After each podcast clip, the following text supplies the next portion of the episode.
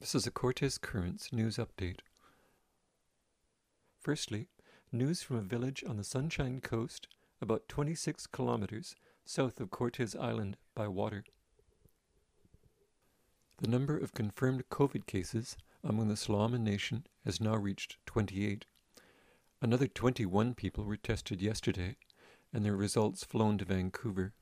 The village is in lockdown until 5 p.m. Thursday when the results of these tests are known. Children and educational support staff are being kept home from school. Groceries are obtainable by delivery. Telephone orders are being received at the Stocktown Market, Quality Foods, Pacific Market Point, and Save On Foods. The Wildwood Public House is delivering takeout to the village.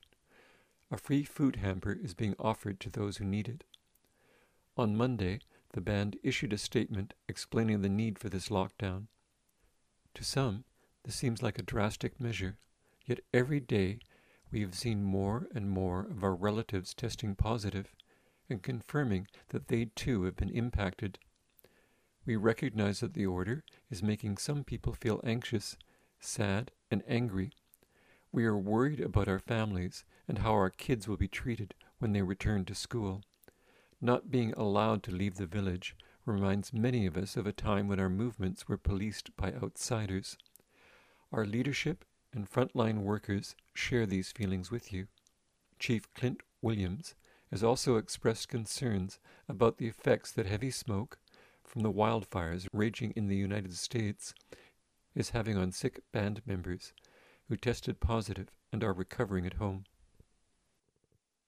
In related news, Island Health reports there are currently no COVID 19 outbreaks at their facilities.